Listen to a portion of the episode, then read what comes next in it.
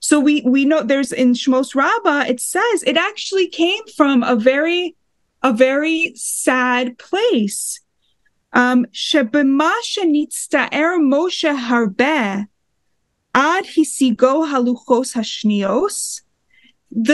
the suffering, the pain, the emotional pain that Moshe was experiencing.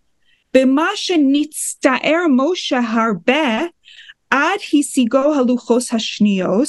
of that suffering from having destroyed the first ones, he was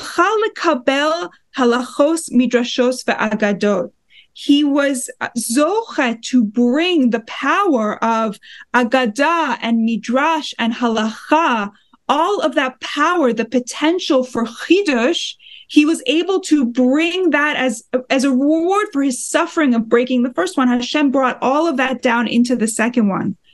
Umashmeus elamed chukecha, hu k'moshe katavti, lichkok uledayek divrei Torah, shebichsav milah b'milah b'os b'os, v'lavon mizeh lahalachos v'agados. To create that language in the Torah Shebichsav, in the in the in those second luchos, the potential to use the dikduk and the language, and we learned last week the Yud Gimom Midos Torah Nidreshes Vahem. All of that was built into the second luchos. V'alzeh amar tovli ki anisi. Anisi, I think, means from um, Inui. It is good for me that I suffered. I think the pshat is it's good for me that I answered. But here, the, the Netziv is explaining the Midrash Rabbah, saying, Tov li ki ini anisi, it's good for me that I suffered. Moshe is saying that I had that experience, that pain of destroying the first luchos, because what we got as a result, those second luchos, was so much greater. Kadosh Baruch Hu leMoshe, shekol zeh ba biyagias ha'adam.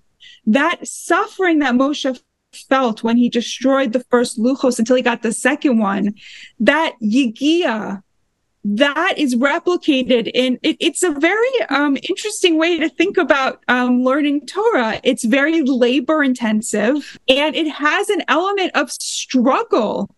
It has an element of, it's not supposed to be easy.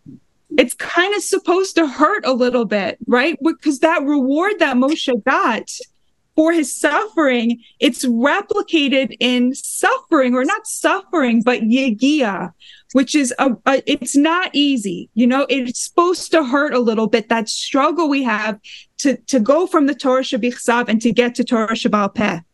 Umishum ha'chi tziva leMoshe shifsol be'atzmo haluchos. That's why Hashem instructed Moshe that he should be the one to to make the second luchos by himself, be'atzmo, that he should be the one to carve them out. Because, of course, we know the first one Hashem carved out. But he's saying it's not a punishment. Moshe was replicating the labor that is going to become the labor of what defines us as Jews, that struggle to make meaning out of the words of the Torah. V'gam yichtov be'atzmo kol Torah shebichsav al haluchos zulas aseres hadibros, and he should also write all of Torah Shebichsav on the luchos. Those weren't on the first luchos; those were only on the second luchos. And if I'm understanding this correctly, I'm not sure that I am, but I think what the Netziv is saying. Well, we know that in the second luchos, Hashem comes in and and and carves the aseres hadibros, but I think what the Netziv is saying is that the first luchos did not have the whole Chamisha Chumshay Torah on them. They had a very, they had just the Aseres HaDibros, and they had them in a way, he says in, in Shmos, they had it in a way that a, a human person, a normal person who wasn't Moshe, couldn't really read it. You know, we know that Hashem said, Shamor v'Zachor b'dibor echad, right? He said sh- the word Shamor and Zachor, the two languages of the two different tellings of the Aseres HaDibros, Hashem said it in one in one word. We can't see, we can't hear that, we can't see that. There was no way to represent that in a way we could read it. That's where the second luchos came in. They had the two representations in two places, in two ways.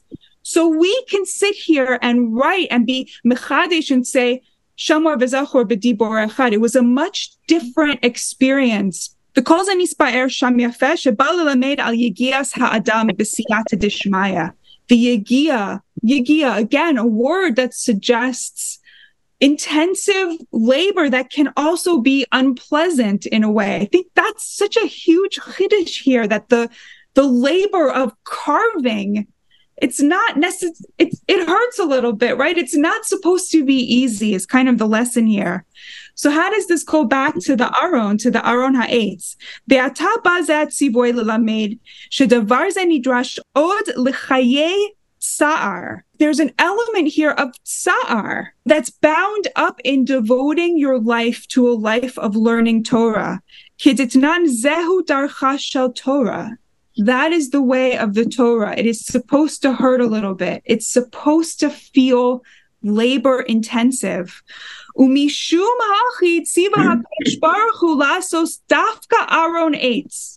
that's why Hashem said he wanted dafka and aron made out of wood. Because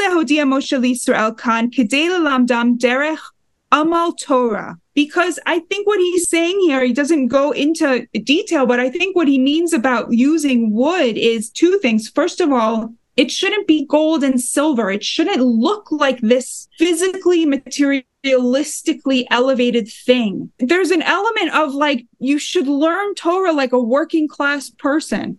Like it should be something where you get into it, like physical labor. If you're learning Torah like a person who's drinking out of, you know, or whose whose closets in his home are made out of gold and silver, you're doing it wrong. I mean, I think that's kind of the idea here, that there's an element of it should feel like labor. It should be a commitment to the dignity that comes out of work. Like it's a very deep idea. But I wanted to further understand what, what exactly is the Netziv talking about? How exactly did the second luchos that have this element of human intervention, of human creativity, of human labor, that it should look like creating a box out of wood? Like that's the mashal here, right? Like that that's what it should look like. That's what it should feel like, like carving a box out of wood. How is that a response? How does that respond to the sin specifically of the Chet HaEgel? Like, what's the connection there? It's what I was struggling with last week. Like, how did we get this amazing reward of getting this much more active role in creating Torah throughout the ages, that every future Chiddush is going to be in this second Luchos? How, how does it make sense that that should have been the response to the Egel, which was like a big sin? It seems almost like we rewarded for the sin. So in what we just read, we have this medrash from Shemos Rabbah that says, because Moshe was so upset and, and suffered so much, Hashem took that suffering and translated it into, this is what it feel, it should feel like to learn Torah. Okay, but there's there's got to be something deeper. And so I went back to the original Netziv on Parshas Kitisa, to understand what exactly his reading of the Chet HaEgel was.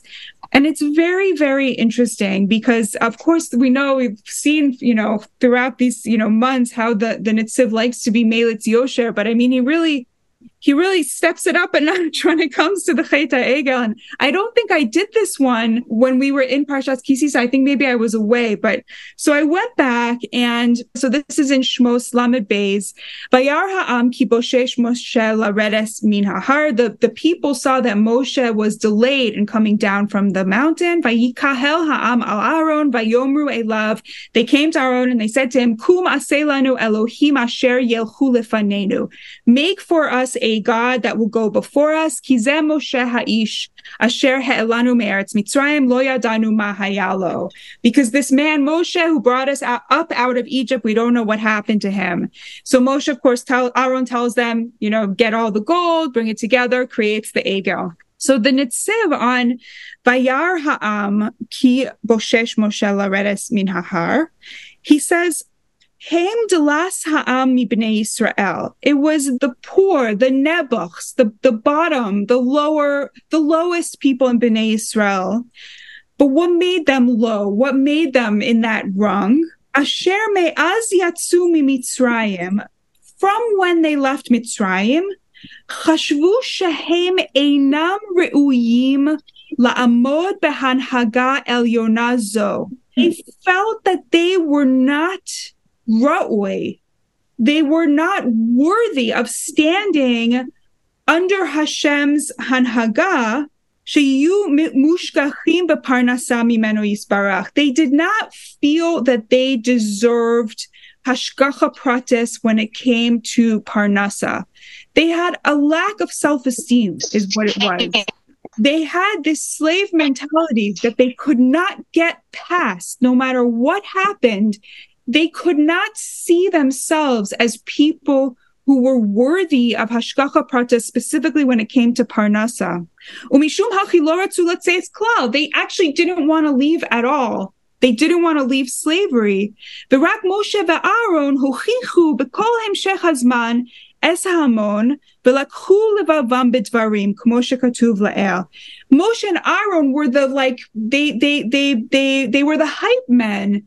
They they kept hyping them. No, you're worth it. You're worth it. You're worth it, because they brought this level of, as we've seen many times before, this level of hashkacha that was from a very miraculous point of view. The existence of Hashem's hashkacha throughout the story of the Midbar, Yitzias Mitzrayim for sure, but also throughout the Midbar, was very immediate and very miraculous. And so they were sort of, Moshe and Aaron were dragging them along and saying, no, you're worth it. No, you're worth it. No, you're worth it.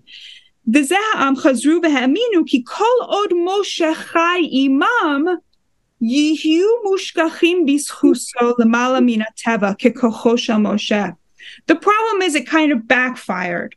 They started to think that their entire ability to exist and to, to, to benefit from this hashgacha came from Moshe himself, and that quality of his, of being, of existing in a miraculous way within the people. They, they, instead of understanding what he was trying to tell them, which is you're worthy, they understood him as this miraculous force that was managing to cover them anyway, despite the fact that they didn't deserve it. Avalachar moto, but they believed that after he died, harei ifshar shit parnasu ela behashkachaso al pi hateva. After he died, it would be over, because he was the only reason that they were still able to exist.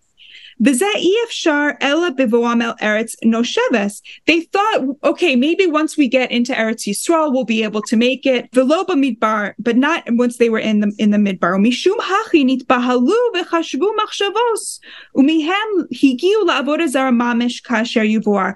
So it started out, I think the Netziv is trying to say, they weren't actually trying to do avodah zara in the beginning. They were trying, they weren't trying to replace Hashem with the Egel. They were trying to replace Moshe with the Egel. They were trying to find a new conduit, a new emtsai to stand between them and the hashgacha that they felt that they didn't deserve. So they asked Aaron to create a new conduit, a new Moshe, not a new Hashem. And so they said to him, Kum aseh lanu Elohim asher yelchu lefanenu. The Netziv said, so they said, come, make for us a God that will go before us. And the Netziv says on this, Eze koach sheyihye min manhigenu bamidbar b'derech hateva kifi kochenu. That will replace Moshe and help us make it through the midbar to at the level that we're at, at the level that we can stand.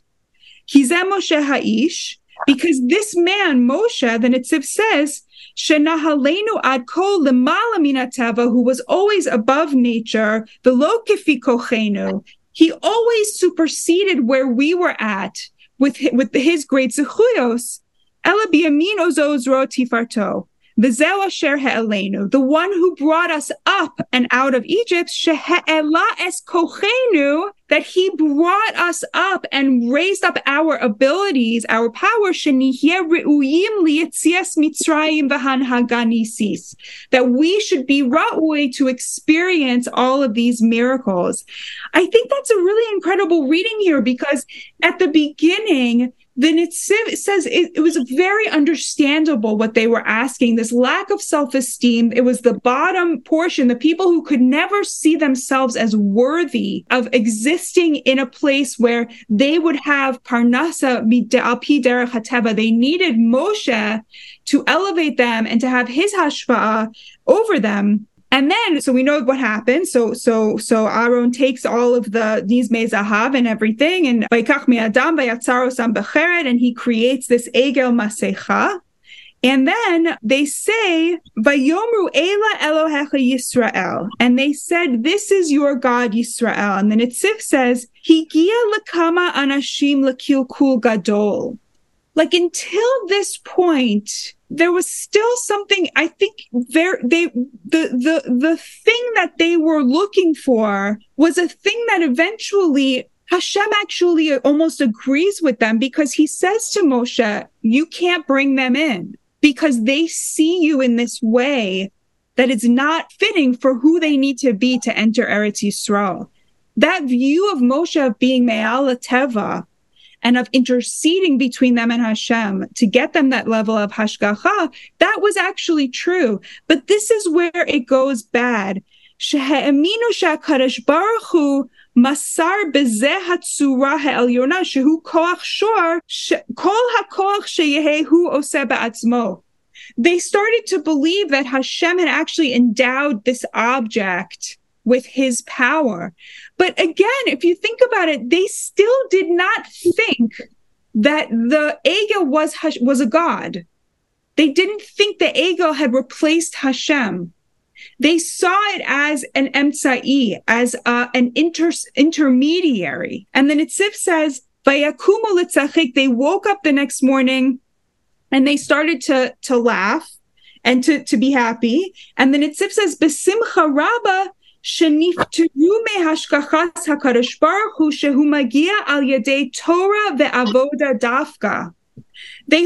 they had short-circuited the way to the Hashgacha, that they wouldn't have to learn Torah anymore and they wouldn't have to keep the mitzvos.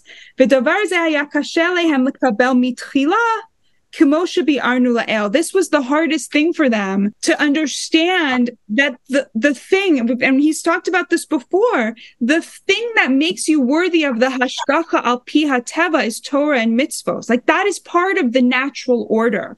You become a part of nature and a part of the natural order in an active and creative way by keeping the mitzvos and learning the Torah. That is al pi derech hateva for the Netziv. That's not messing up the derech hateva. Nothing could be more natural than keeping the mitzvos and learning Torah, that once you get into the land, that is the natural order of things. And that creates this level of hashgacha that is totally fitted to who each person is. And, and I think that this comes back to the idea of the first luchos and the second luchos, because we know that Netziv says later on, uh, Psolacha Shnei Luchos Karishonim, that there were two reasons that he had to add in the Torah Shebaalpeh and the ability to learn Torah Shebaalpeh from Torah Shebichsav into the second luchos. He says the first one is Hainu Mitzad Shmiras Ha'uma, Umitzad Shmiras HaTorah B'Yisrael. There's this double-edged sword of protecting the people and protecting the Torah. And to do both of those things, Hashem had to cede some of that creativity and some of that power to his partners in crime, which is us. And we together create that thing that is creates, as a result of our learning Torah, creates the Hashkacha. So it's this total partnership, and without that partnership, the Ummah is threatened, that's us, but the Torah itself, HaHora'ah B'Yisrael, is also threatened. And that's why we need what the Netziv calls hishtatfus amal HaAdam b'siyata dishmaya. We think of siyata dishmaya as this thing that comes down to us from Hashem. But he's saying no, like the hishtatfus amal ha'adam b'siyata dishmaya. You create your own siyata dishmaya. It's a partnership that that requires huge amounts of creativity by us, but also huge amounts of labor, just work. And that work, if it doesn't feel like carving a wooden box, you're doing it wrong. I mean, I think that's the how the two pieces come together. Okay, there's also a piece of homework this week, because I really struggled with this Netziv, and I'm very curious what other people think about it. So on Devarim, uh, Perek Yud, Pasuk Yud Beis, it says, V'ata Yisrael, ma Hashem Elokecha shoel mi'imach. And now Yisrael Moshe says, what is Hashem even asking of you? Ki im lira is Hashem Elokecha. All he wants is for you to fear him. Laleches b'chol derachav. Do everything he says. Ula'ava also, and love him. Ula'avodes Hashem Elokecha, and worship Him b'chol vavcha b'chol nafshecha, with your entire existence and your entire being. Lishmor es hamitzvos, keep the mitzvos, ve'es chukosav, and His laws. Asher anochi mitzavka hayom l'tovah. So the the the Medrash already points out. He's like, what is He even asking of you except basically the hardest things you could ever imagine, right? So it's, it's, uh, I think it's actually very ironic. Like, you could read it as just a humorous thing on Moshe's part. Like, he's kind of, you know, making a joke. The Netziv has a very long explanation for this, in which he divides Am Yisrael up into groups. And it's not a very feminist, um, interpretation. And I think that's very interesting, especially because his own wife learned Torah. So the homework is everybody should look up this Netziv, and maybe we can discuss it next week, what everybody made of it. Again, it's on, it's in Devarim, Perek Yud, Pasuk Yud Beis. And maybe we could talk about it next week, because I, I really want to talk about it, and I, but I also really want to open it up. So let's do that next week. And I'm excited to hear what everybody else has to say about this Netziv. I kept picturing Safta reading it and thinking, like, I wonder what Safta makes of this. Anyway, Safta's neshama um, should should have an aliyah, and Aliza's new baby should have a, a big, big bracha. And everybody have a wonderful week. Thank you so much for coming.